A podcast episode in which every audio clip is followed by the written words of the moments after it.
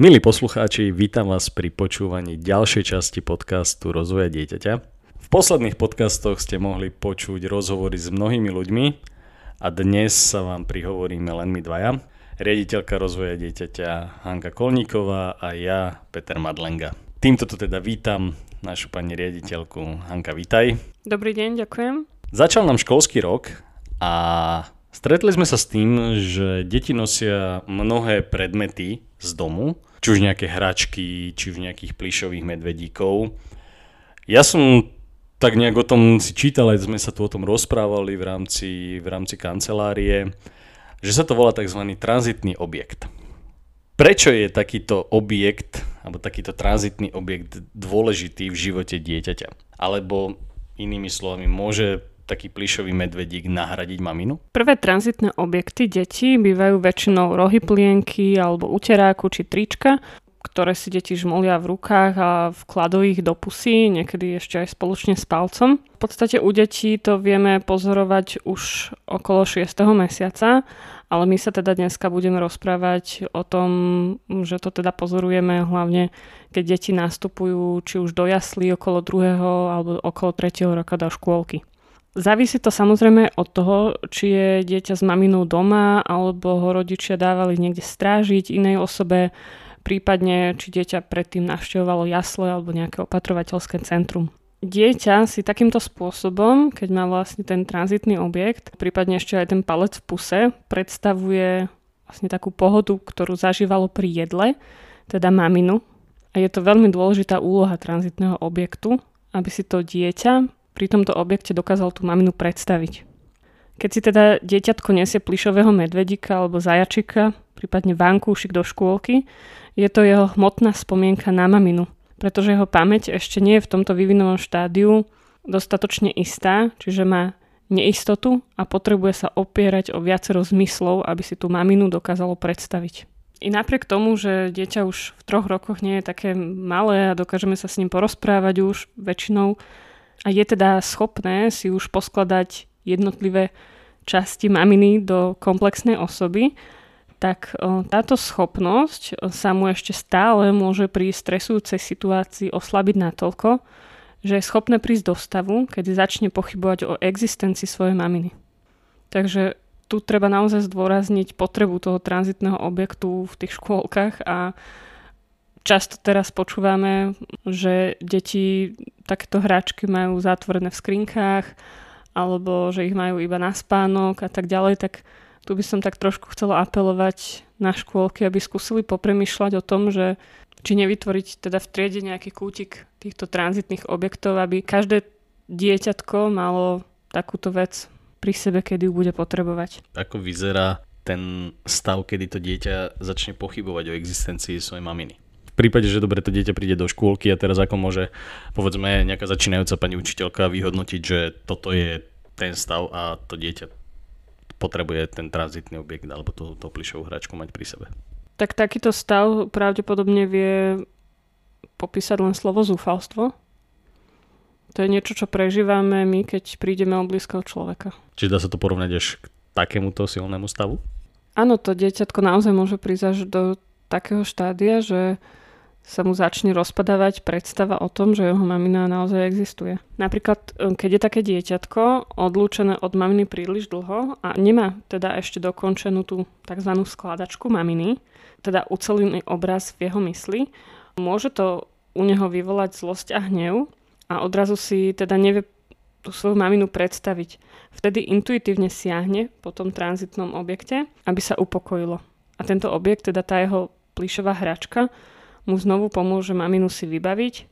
To znamená, že dieťa opäť ovládne pocit bezpečia, istoty a lásky. Naozaj stačí len to, že to dieťa ten objekt má pri sebe na to, aby si tú maminu predstavilo?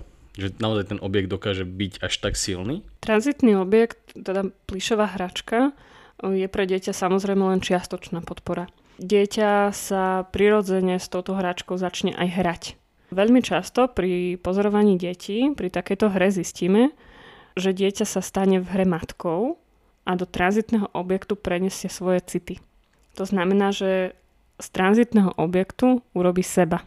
Teda z tej hračky vlastne urobí seba a ono sa stane maminou. To znamená, že tá hra na tú maminu a to, že vlastne to dieťa je tou hračkou, mu dokáže pomôcť? Áno, samozrejme, keď totiž dieťa prenáša svoje city do hračky, veľa sa o sebe dozvedá. Je to niečo podobné, ako keď sa my pozeráme do zrkadla. Na druhej strane, keď sa v hre dieťa stáva maminou, veľa sa dozvedá aj o mamininej roli. V hre si takto môže nacvičiť odlúčenie, kedy plišový medvedík napríklad zamáva mamine, pretože ona odchádza do práce a dieťa má ale stále istotu, že kedykoľvek z tejto hry môže vystúpiť, teda z roli tej maminy môže vystúpiť a z hračky si opäť urobí maminu. Pritúli sa k nej a vezme si od niečo potrebuje. Príde mi to dosť taký silný objekt, ten akýkoľvek, akákoľvek takáto hračka, čo sa ešte dá od obyčajnej plišovej hračky očakávať? Ďalšou veľmi dôležitou vlastnosťou tranzitného objektu je, že mamina v ňom zanecháva dieťatku nejaký odkaz. Taký ten najzdravší odkaz, ktorý mamina vie v tej plišovej hračke dieťatku zanechať, je, že rásť a dospievať je dovolené. Alebo som šťastná, že mi odchádzaš a rastieš a učíš sa nové veci, že sa oddelujeme od seba. Mamina tým dieťatku hovorí, že je šťastná, že sa dieťa dokáže zabaviť samo, keď je ona preč. To znamená, že mu hovorí, že chce, aby dospelo a aby ju vlastne nakoniec vôbec v živote nepotrebovalo. Ako dlho je vôbec potrebné, aby dieťa takýto tranzitný objekt malo? Ďalšou veľmi dôležitou úlohou tranzitného objektu je, že mamina spolu s tým odkazom, o ktorom sme hovorili, o samostatnosti, dieťatku v ňom necháva aj kompetenciu, že si môže samo osamostatňovávanie regulovať a môže sa osamostatňovávať teda tak rýchlo, ako ono samo chce. Keď má teda hračku k dispozícii, samo si môže regulovať, ako často s ňou bude. Vlastne tým, že dieťa začína prichádzať o telesnú blízkosť matky, dokáže si zabezpečiť pocit opory a teda učí sa samo o seba sa aj citovo postarať. Práve toto mu prináša dôveru a otvorenosť voči zmenám, s ktorými sa počas dospievania bude stretávať tak, ako sa s nimi stretávame my všetci. Možno, aby som to poslucháčom viac priblížila, tak aj my, dospelí ľudia, často čerpame zo svojho detstva. Keď sa dokážeme rozpamätať na svoje zdroje podpory, ľahšie zvládame stres a zostaneme otvorení voči novým možnostiam. To je dôvod, prečo si vlastne doma všetci uchovávame nejaké spomienkové predmety, ktoré nás spájajú s blízkymi, či už sú to fotografie, prstenie, sošky, obrusy a podobne. Čiže vlastne aj my dospelí máme takéto tranzitné predmety. Nie sú to priamo tranzitné predmety, ale je to niečo, čo nám pripomína niečo pozitívne asi. Áno, sú to v podstate tranzitné objekty za niečím príjemným. Čiže nie je to úplne divné, keď máme takéto predmety, aby sme si to tak nejak že nebrali, keď niekto bude toto počúvať, že je to len špecifikum dieťaťa. Určite nie tak ako som spomínala pred chvíľkou, tak je potrebné to deťatko naučiť citovo sa same o seba postarať. A aj my, keď si uchovávame spomienky vo forme predmetov, tak je to vlastne to, že sa o seba citovo staráme. Ak teda tomu správne rozumiem, tak ten tranzitný objekt pomáha dieťaťu sa lepšie adaptovať alebo lepšie zvládnuť zmenu v živote. Áno, jedným z dôvodov, prečo sú zmeny také ťažké, je, že na to, aby sme sa priblížili k niečomu novému, musíme vlastne opustiť niečo staré. To znamená napríklad, že malé dieťatko si nemôže užívať ocka, pokiaľ sa neoslobodí trochu od maminy. A určite si nemôže začať užívať školu, pokiaľ sa nevzdá niektorých radostí, ktoré má doma. To znamená, že napríklad sa nedostatočne odputa od rodičov. Len pre názornosť priblížim, že rovnako je to aj s našimi nápadmi nemôžem dostať nový nápad, pokiaľ som zaťažený tým starým a stále ho držím v hlave. To sa nám veľmi často stáva, keď už sme večer prepracovaní, zaklapneme notebook, ráno ho zrazu otvoríme a napadne nám niečo nové. Hovoríš to veľmi isto. Keď sa ale pozerám v praxi na deti a rodičov, aj tuto u nás e, v rozvoji dieťaťa, tak niekedy aj rodičia, aj tie deti vyzerajú byť skôr taký plný napätia, úzkosti a strachu a teda neprekypujú úplne zrovna radosťou z toho odlučovania sa, že to dieťa majú u nás nechať napríklad na hodinu a pol. Samozrejme, každá zmena je aj stres. a dokonca aj tá, ktorú túžobne očakávame a tešíme sa na ňu. Prvú fázu stresu a úzkosti zažívame, keď opúšťame to staré, teda keď necháme niečo plávať. Vtedy vlastne zažívame stratu. A druhú fázu stresu zažívame, keď sa ocitneme v novej situácii, pretože nevieme, do akej miery je tá situácia pre nás spolahlivá. Tu je potrebné povedať, že najväčšia úzkosť nastáva vtedy, keď sme už pustili to staré a ešte nevieme o tom novom prakticky nič. Keď si toto premietneme do nástupu dieťaťa do škôlky, tak dieťa sa rozlúči s maminou a ide po prvýkrát do triedy, v ktorej vlastne nikdy nebolo a je tam s ľuďmi, ktorých vôbec nepozná. Tu musím povedať, že vtedy veľmi závisí na tom, či má dieťa dostatok seba dôvery a tiež dôvery k svojmu okoliu. To znamená, že s akou výbavou ono vlastne prišlo do tej škôlky či mu rodičia odovzdali ten pozitívny odkaz, že v škôlke bude super, úžasne sa o teba pani učiteľky postarajú, budeš tam mať úžasných kamarátov, perfektné hráčky, niečo nové sa tam naučíš, alebo či už rodičia sami pochybovali o tom, že či to všetci zvládneme, aké to bude pre nás ťažké a či toto dieťatko počulo a podobne. Čiže vlastne to, že dieťa trojročné v škôlke plače hneď pri odlučení od maminy, keď ho tam dáva, tak je spôsobené tým, že tí rodičia ho brali tak akože tak že príliš ochraňovali pred tými zmenami, ktoré za tie 3 roky prvé svojho života mal, mohol zažiť, ale napríklad nezažil? To, že dieťa plače pri odlúčení od matky je v podstate normálne. Aj my plačeme koľko razy, alebo bežne aj človek, keď sa s niekým lúči, tak akože tie emócie tam sú. Čiže to, že ide dieťa prvýkrát do škôlky a plače tam, alebo plače aj prvý týždeň, možno dva, to sú bežné adaptačné procesy na zmenu. Ale dôležité je, aby ho tá mamina v tom podporovala, poskytla mu a dovolila mu mať v škôlke ten tranzitný objekt napríklad. Vtedy sa to dieťatko dokáže na zmenu ľahko adaptovať a prekonávať ten stres a radostne sa vyvíjať a rásť. Keď sa totiž dieťa dokáže naučiť byť uvoľnené aj počas náročnejšej situácie, pretože si verí, že ju zvládne, prebudí sa v ňom zvedavosť a radosť niečoho nového a vlastne to vtedy pozorujeme aj v škôlke, že ono sa zrazu do tej triedy začne tešiť. Čiže toto je dôležité, aby sme počase toto spozorovali. Aby to deťatko nám nechodilo už po mesiaci určite, do škôlky plné obáv a strachu a či sa náhodou nepocíka, či náhodou, či, či zaspí po obede, či, či pani učiteľka nebude kričať. Jednoducho, aby to dieťa nevstupovalo už do tej triedy s obavou, ale z radosti z toho, čo nové ho tam stretne. To, že dieťa plače pri odlučení od maminy na začiatku, keď mení prostredie, je teda normálne, ale aj ja som videl maminy, ktoré neboli úplne sebaisté a už len ku nám na tú relatívne krátku chvíľku neposielali svoje dieťa úplne s radosťou. Áno, musím povedať, že doposiaľ sme v podstate opísali zdravú cestu matky a dieťaťa ale môže sa stať aj to, že mamina nemá sama dostatok emocionálnej podpory od svojho partnera a tak ju začne podvedome brať svojmu dieťatku. Vtedy sa stáva to, že si dieťatko k sebe pripúta viac, ako to dieťa potrebuje, čím spôsobí, že ona sa stane rovnako citovo závislá na svojom dieťati, ako je ono závislé na nej. A takýto typ maminy, pokiaľ dá dieťatku plišovú hračku do škôlky, zanechá mu v nej presne opačný odkaz ako tá citovo zdravá mamina. To znamená, že mu v tej hračke zanechá v podstate kus úzkosti a neistoty. Ja som to teraz bral, ten tranzitný objekt, ako niečo, čo dieťaťu pomáha.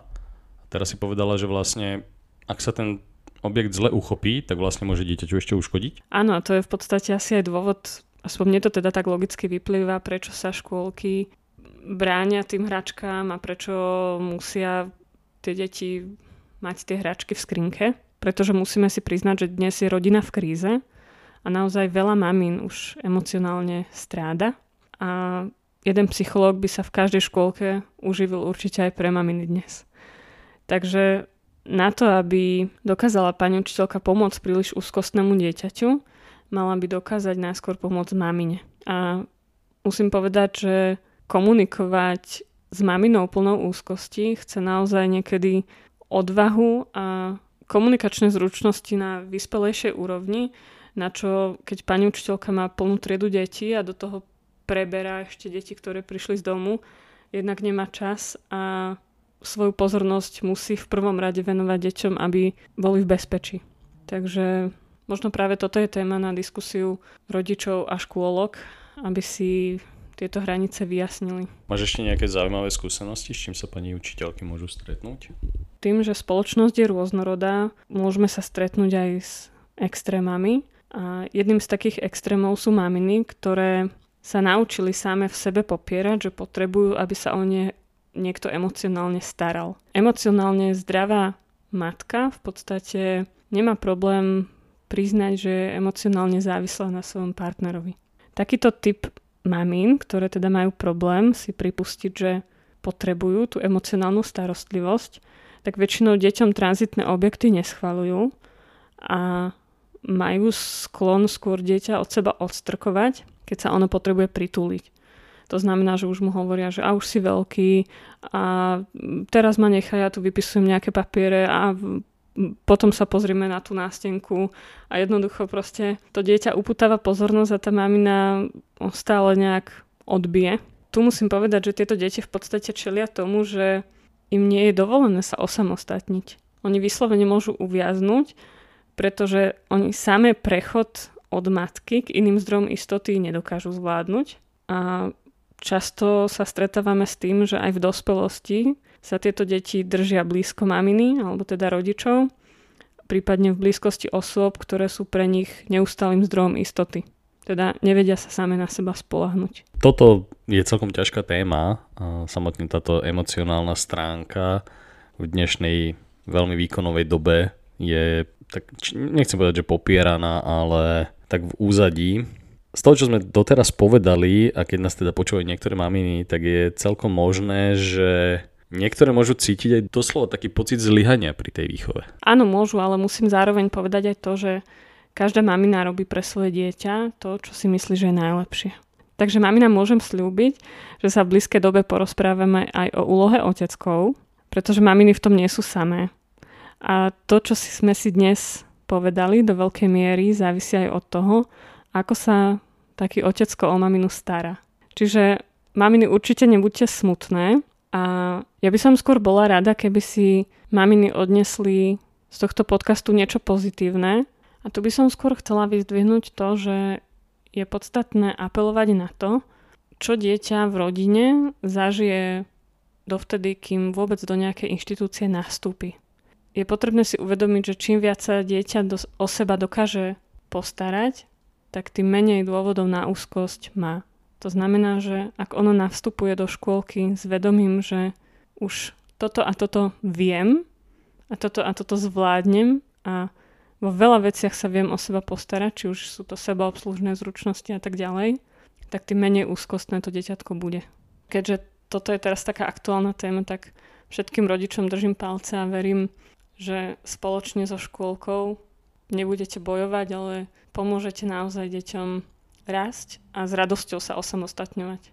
Touto skvelou myšlienkou môžeme zakončiť tento podcast. Som rád, že ste nás opäť počúvali a teším sa na ďalšie podcasty. Najbližší podcast bude venovaný oteckom, takže verím, že nás budú počúvať aj oteckovia. Áno, aj oteckovia si prídu na svoje a ja vám tiež chcem dnes poďakovať za pozornosť. Milí poslucháči, ak sa vám naše podcasty páčia, tak budeme radi za každý like, zdieľanie, vypočutie. V prípade, že chcete podporiť našu tvorbu, tak nás môžete podporiť drobnou sumou na našom Patreone na www.patreon.com lomeno rozvoj dieťaťa alebo aj kúpou materiálov na našom e-shope. Ďakujeme veľmi pekne.